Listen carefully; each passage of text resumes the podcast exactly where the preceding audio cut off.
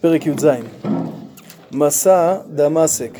הנה דמשק מוסר מעיר והייתה מעי מפלה. כלומר דמשק זו עיר הבירה של ממלכת ארם והיא כבר תוסר. לא יהיה שם עיר אלא תהפוך לעיר חורבות.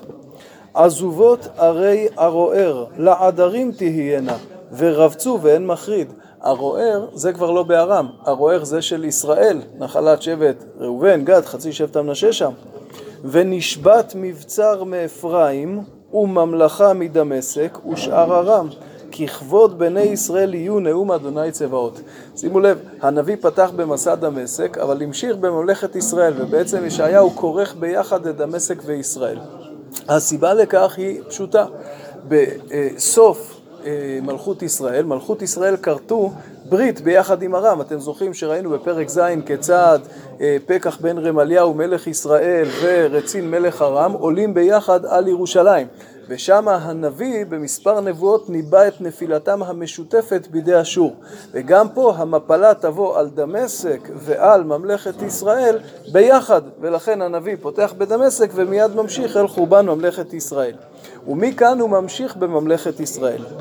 והיה ביום ההוא עידל כבוד יעקב, ומשמן בשרו ירזה, עשרה שבטים יגלו. והיה כאסוף קציר קמה וזרועו שיבולים יקצור, והיה כמלקט שיבולים בעמק רפאים. זאת אומרת, אשור יעשו את זה בקלות, כמו שאתה בא ואתה קוצר קציר, ככה הם יקצרו את ישראל ואת ארם. ושימו לב, והיה כמלקט שיבולים בעמק רפאים. רק רגע, עמק רפאים זה כבר ליד ירושלים. מה פשר הדבר? רואים מפה דבר מאוד מעניין. כאשר אשור החריבו את ממלכת ישראל, אז חלק ברחו אל ממלכת יהודה, אבל אשור המשיכו גם אל יהודה. אנחנו יודעים שפגעו פגיעה קשה מאוד ביהודה, ורק בזמן המצור על ירושלים נפלו.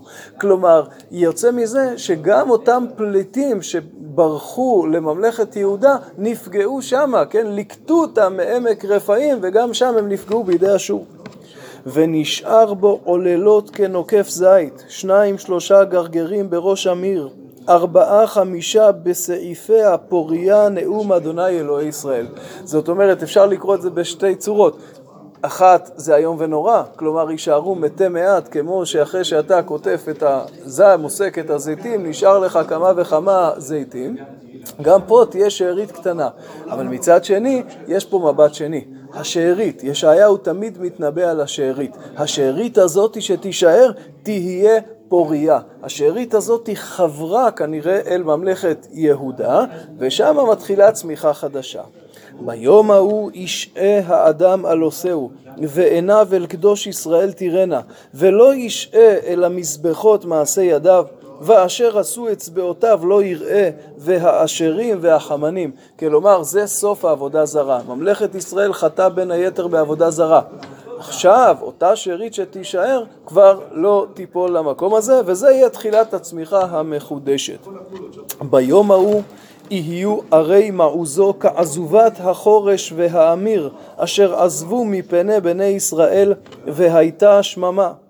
מדוע זה קרה לממלכת ישראל? מדוע עריהם נהיו לשממה? כי שכחת אלוהי אישך, וצור מעוזך לא זכרת. על כן תטעי נטענה עמנים, וזמורת זר תזרענו. ממלכת ישראל שכחה את השם. שימו לב שהדגש פה זה אלוקי אישך, צור מעוזך. חלק גדול מזה זה היה מתוך משען על ממלכות זרות. אתם זוכרים כיצד הם פונים אל ארם כמשענת במקום להישען על הקדוש ברוך הוא. וזה הוביל לזה שנוטעים נטיות זרות, כלומר עבודה זרה. ביום נטעך תשגשגי, ובבוקר זרעך תפריחי, נד קציר ביום נחלה וכאב אנוש. כלומר, בהתחלה שניטעת על אדמתך, שגשגת, אבל בסוף, בזמן הקציר, כלומר בסוף ממלכת ישראל, כן, יש נחלה וכאב אנוש בגלל חטאיה. הוי המון עמים רבים, כהמות ימים יהמיון, ושעון לאומים כשעון מים כבירים יישעון. כלומר, הנביא רואה את אשור מגיעים. למה הוא קורא לאשור המון עמים רבים, כי הצבא האשורי הרי הוא כבש המון המון ארצות, ובכל ארץ שהוא כבש חברו אליו, והצבא שלו הוא צבא שמורכב מהרבה שכירי חרב מכל מיני ארצות. הנביא מדמה פה את אשור למים ששוטפים, ראינו אותו כבר בפרק ח' קורא לאשור מי הנהר העצומים, כלומר האימפריה האשורית באה ופשוט שוטפת את הכל. ושעון לאומים כשעון מים כבירים משעון, הם באים והם אוספים עם אחרי עם ומפזרים אותו. לאומים כשעון מים רבים משעון, וגער בו ונס ממרחק, ורודף כמוץ הרים לפני רוח וכגלגל לפני סופה. אבל לעת ערב והנה ולהה, בטרם בוקר איננו. זה חלק שוסנו וגורל לבוזזנו. זאת אומרת, אשור שבאו כמים שוטפים ושטפו את ממלכת ישראל ויהודה, לעת ערב, בלילה אחד, איכלו. וגם הם יבואו על עונשם, והכוונה היא כמובן לאותו לילה שבו הם עשו את המצור על ירושלים, ובא מלאך השם והיכה 185 אלף איש. אז אם כן, אם נסכם, הפרק שלנו, הכותרת שלו זה מסע דמשק.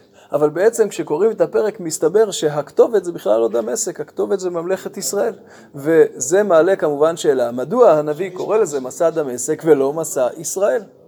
אז אפשר לומר בצורה פשוטה, שדמשק היו המשען של ישראל. הם חברו ביחד, אגב, משפט אחד על יחסי ארם ישראל. ארם היו האויב הכי קשה של ממלכת ישראל במשך מאות שנים. והיחסים היה כל פעם יד שזה הייתה עליונה, פעם יד שזה הייתה עליונה, ובמשך תקופה מאוד מאוד ארוכה ארם עשו דברים מאוד מאוד קשים לישראל. את העונש שלהם על זה יפרט הנביא עמוס. אבל בסוף ממלכת ישראל הם חברו ביחד כנראה כנגד אשור, הם היו מעוז הכוח של ישראל, ממלכת ישראל נשענה עליהם, ולכן ברגע שדמשק חרבו, ממילא זה הוביל גם לחורבן ישראל. ולכן הנביא פותח במסע דמשק וממשיך.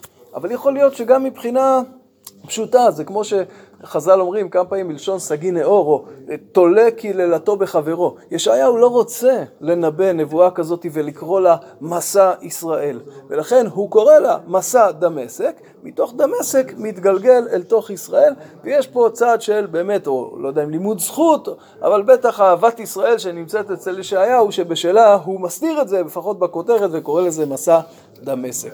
שבת שלום.